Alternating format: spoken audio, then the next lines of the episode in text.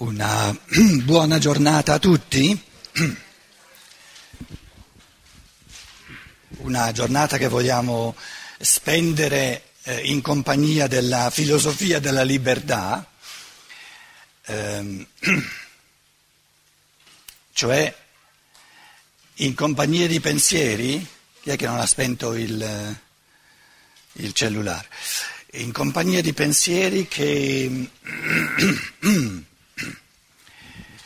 che siano quelli più fondamentali sull'essere umano, che siamo ciascuno di noi, in quanto pensieri fondamentali colgono il nocciolo dell'essere umano,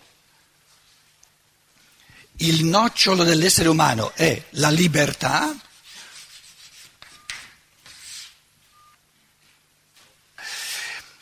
per libertà si intende l'essenza dell'umano cioè la facoltà, la capacità, la chiamata, il dinamismo evolutivo di essere sempre più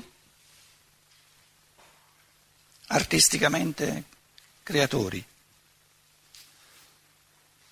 Questo significa libertà. Quindi tutto è stato messo a disposizione dell'essere umano per farne materiale di esperienza di libertà perché l'esperienza della libertà è la sua essenza. Ora, questa libertà parte dal pensiero, perché va capita, se uno non la capisce, eh, quindi tutto ciò che è umano parte dal pensiero. Però, se il pensiero coglie l'essenza dell'umano, questa essenza è talmente convincente, perché ognuno la sente come la sua essenza, che fa sorgere una sfera del sentimento molto più forte, più intensa, più gioiosa che non tutta la sfera del sentimento che si vive spontaneamente senza la ragion veduta, senza il convincimento che, come dire, il sentire più profondo è quello che si riferisce alla libertà e, e, e quindi attraverso il pensiero di nuovo alla libertà. Quindi la sfera del sentimento, quella più calda, quella più profonda, quella più vivace, quella più forte, quella più intensa, aggiungete quanto volete, è quella che sorge non da sola. Il sentimento che sorge da solo è pallido nei confronti del sentimento che sorge in base al pensiero che pensa alla libertà, che comprende la libertà, che approfondisce la libertà, che capisce sempre di più i misteri infiniti della libertà. E poi, naturalmente, la terza sfera, nella misura in cui la cosiddetta libertà, la metto tra virgolette, viene compresa come l'essenza dell'umano. Detto in una parola, ma poi compresa significa eh, pensata eh, sempre più profondamente in tutte le sue dimensioni, fa sorgere la sfera più intensa del sentimento e soprattutto eh, fa sorgere nell'uomo la sfera più forte, le forze più irresistibili di volontà che si possano eh, eh, immaginare.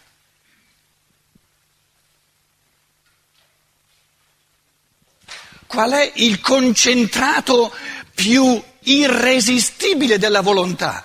Che quello lì, quello lì lo, lo, lo, vivi, l'essere umano, come un concentrato di volontà che, che, che, che sca, sca, scappa via, che non si ferma, non si ferma, non si ferma. È la volontà che ama la libertà compresa e la vuol realizzare. E la vuol realizzare, questa libertà. È la volontà che ama intensissimamente la comprensione a livello di pensiero della libertà e quindi non può far altro che realizzarla, volerla e realizzarla. Quindi essere uomini ti disturba il mio trespolino, dai sei, sei l'estrema destra mia, l'estrema destra mia. Se ogni tanto ti alzi, fai un po' di ginnastica, sei l'eccezione.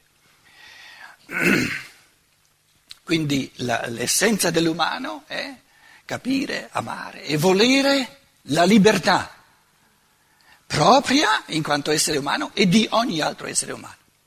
La libertà mia la devo realizzare io, la libertà dell'altro la deve realizzare lui, però si può fare tantissimo per renderla possibile.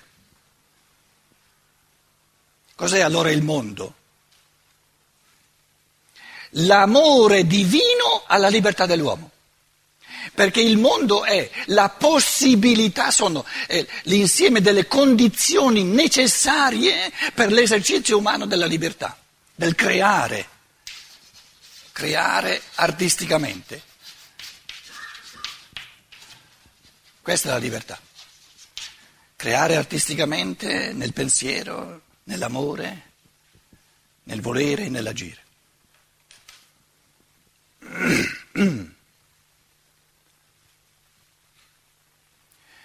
Naturalmente eh, ciò che sto dicendo, essendo un po' l'essenza dell'umano, prima di tutto eh, ci è concesso di balbettare un pochino, siamo agli inizi di questa presa di coscienza.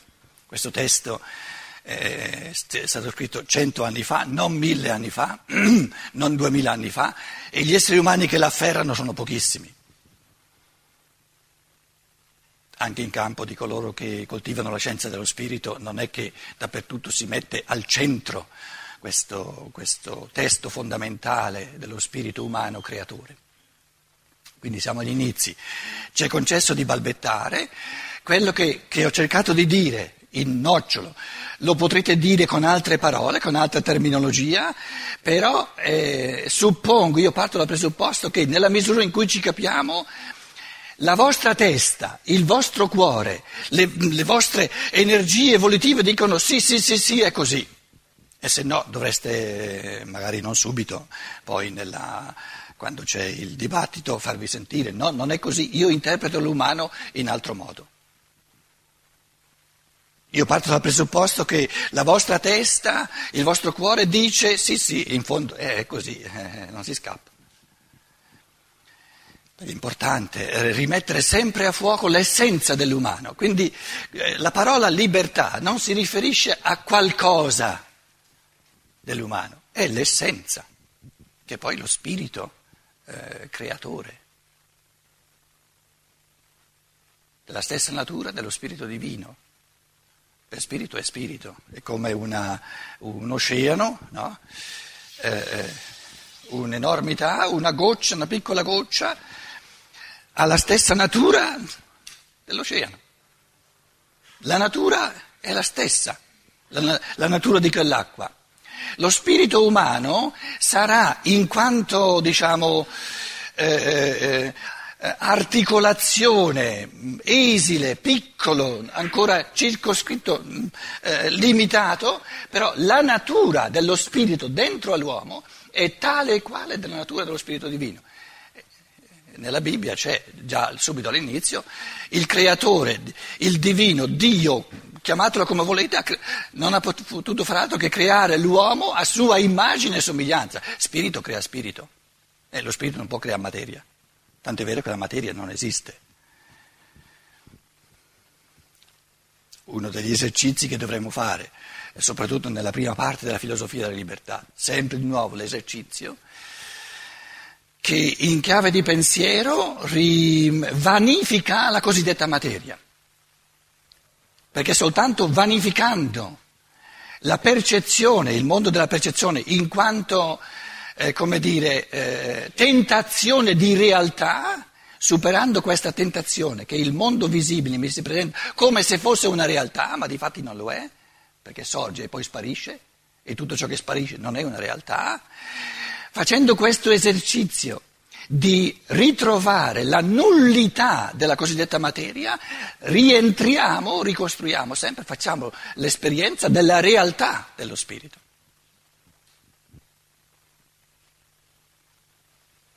Quindi cos'è la materia? È l'inganno dello spirito che gli dà la possibilità di disingannarsi. Perché disingan- di, di, di, disingannandosi trova se stesso.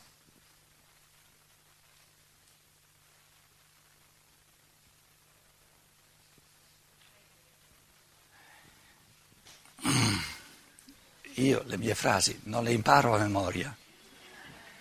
Che se ne so io cosa ho detto. Mm, che poi guarda che se tu la, la frasetta l'hai scritta tutta bella, che sul foglio è percezione, capito? È un inganno. E la cosa funziona soltanto se tu ti disinganni di fronte a questa, capito? altrimenti diventa una discepola del guru Archiati che, che eh, butta lì oracoli. Mm.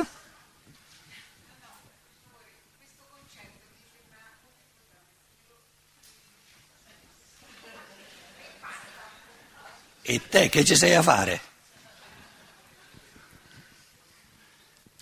Tu dici rimettimelo a fuoco, mettilo a fuoco te, che ne so io cosa ho detto un minuto fa, ma ha interrotto. voglio dire, um, al di là dello scherzo, no? tu vieni colpita da un, da un, pensiero, l'altro da quell'altro, allora dovrei ripetere tutto quanto, capisci? Perciò la, diciamo, la, l'accordo è che anche tra noi insomma, si dà la possibilità a quello che sproloquio là davanti di perlomeno un'ora circa di andare avanti senza, capito? Illeso.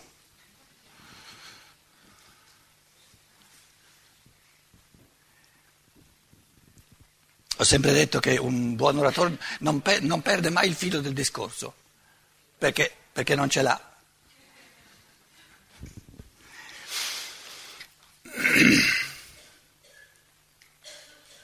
Allora eravamo al punto dell'io e il mondo, il dualismo.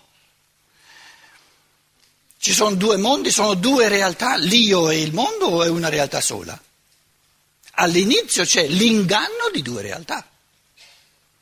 E il senso di questo inganno, vedi che ti ripeto il, il, il, il, tema con una variazione, il senso di questo inganno è di disingannarsi.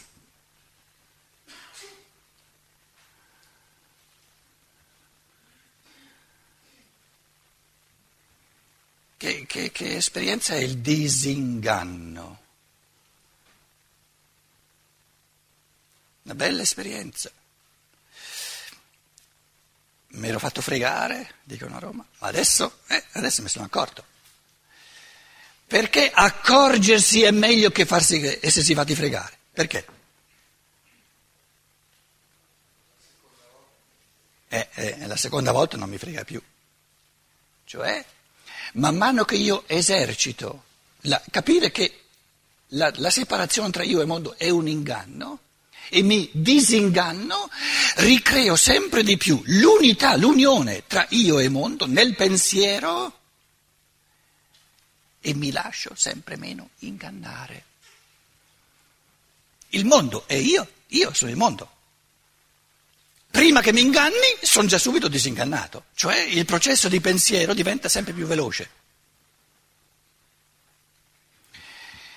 Qual è la differenza tra il pensare divino, tutte, tutte metafore, eh, divino e umano sono metafore, e il pensare umano? È che il pensare divino, o il pensare umano più evoluto, se vogliamo, no? il, divino è, il divino è la prospettiva evolutiva dell'umano. E la differenza è una differenza di velocità. Un pensare che va piano Va piano perché qui è il passato, inizio e la fine. In mezzo metteteci millenni e millenni dell'evoluzione. Allora, inizio, questo è il passato, noi siamo qui, 2000, 2007, siamo nel presente e qui c'è il futuro. Ora, il pensare umano è, va più lento perché? Eh, non è ancora arrivato, perché il passato se l'è dimenticato, il futuro non lo conosce. E si muove lentamente.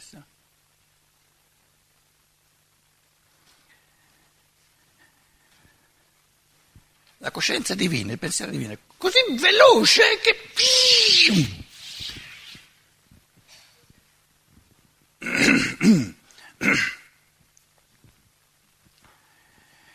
Nella coscienza divina è tutto presente. Quindi l'evoluzione del pensiero è tutta una questione di quanto abbraccia il mio pensiero. Ma non uno dopo l'altro, che poi mi dimentico, quel, ma nell'insieme. Quindi, quindi il cammino del pensiero è lo sguardo d'insieme. Nella coscienza divina tutto il nostro passato è adesso, è presente. Tutto il nostro futuro è presente, per noi non è presente. Questa è la differenza. Ho fatto spesso il paragone con la coscienza di un bambino. Un adulto, la coscienza dell'adulto è divina rispetto alla coscienza del bambino.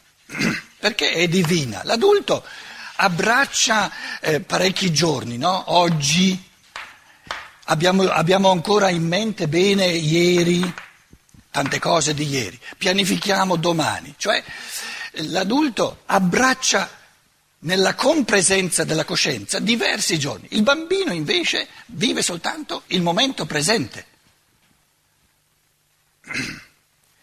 Quindi l'evoluzione del pensiero è, oltre ad altre cose naturalmente, una questione di vastità.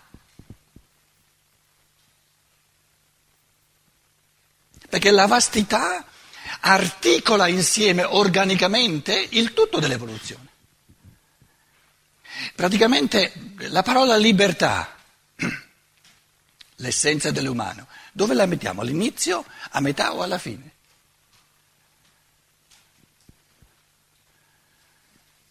È il tutto.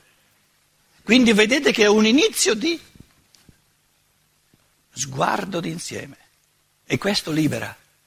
Perché nel momento in cui io ho uno sguardo d'insieme mi oriento molto meglio che non essere fissato su un momentino senza sapere da dove viene, senza sapere dove va. Quindi ciò che chiamiamo la libertà è il tutto dell'evoluzione umana. All'inizio è una potenzialità ancora vuota, alla fine è una potenzialità del tutto realizzata, se vogliamo dire così ma è sempre questione di libertà. Allora, eravamo al quarto mm, paragrafo.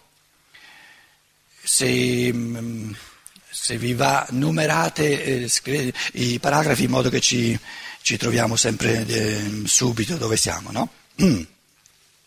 Eravamo un po' avanti, non lo riprendo tutto, se no eh, non andiamo avanti. Eh, diciamo 20 righe Tutta la situazione che qui ho esposta appare storicamente nel contrasto fra la concezione unitaria dell'universo o monismo e la teoria di due mondi o dualismo. Il dualismo rivolge lo sguardo soltanto alla separazione compiuta dalla coscienza dell'uomo, perché la separazione tra io e mondo la compiamo noi. Per il bambino piccolo non c'è, per l'animale non c'è. Quindi chi parla, chi opera questa separazione tra io e mondo? L'uomo stesso, che si costituisce come io e quindi si pone di fronte al mondo. Tutto il suo sforzo non è che una vana lotta per riconciliare questi opposti che esso chiama ora spirito e materia, ora io e mondo, spirito e materia, ora soggetto e oggetto, ora pensiero e fenomeno, pensiero e percezione. Ha il sentimento, l'uomo ha il sentimento che deve esservi un ponte fra questi due mondi, ma non è in grado di trovarlo all'inizio. Cioè i, i, i dualisti e, e i, i monisti in quanto sperimenta se stesso come io, l'uomo, non può pensare questo io altrimenti che ponendolo dal lato dello spirito. E in quanto a questo io, e in quanto a questo io contrappone il mondo e gli deve assegnare a quest'ultimo tutte le percezioni dategli dai sensi, cioè il mondo materiale. Io sono spirito e il mondo è la cosiddetta materia. E allora sorge la domanda come possono spirito e materia, che sono una contraddizione, che sono contrapposti l'uno all'altro, come possono entrare l'uno dentro l'altro, come possono capirsi? Se lo spirito è l'opposto della materia, come può lo spirito capire la materia che è il suo opposto? Se la materia è per natura estrinseca allo spirito, come può unificarsi con lo spirito, se è per natura estrinseca allo spirito?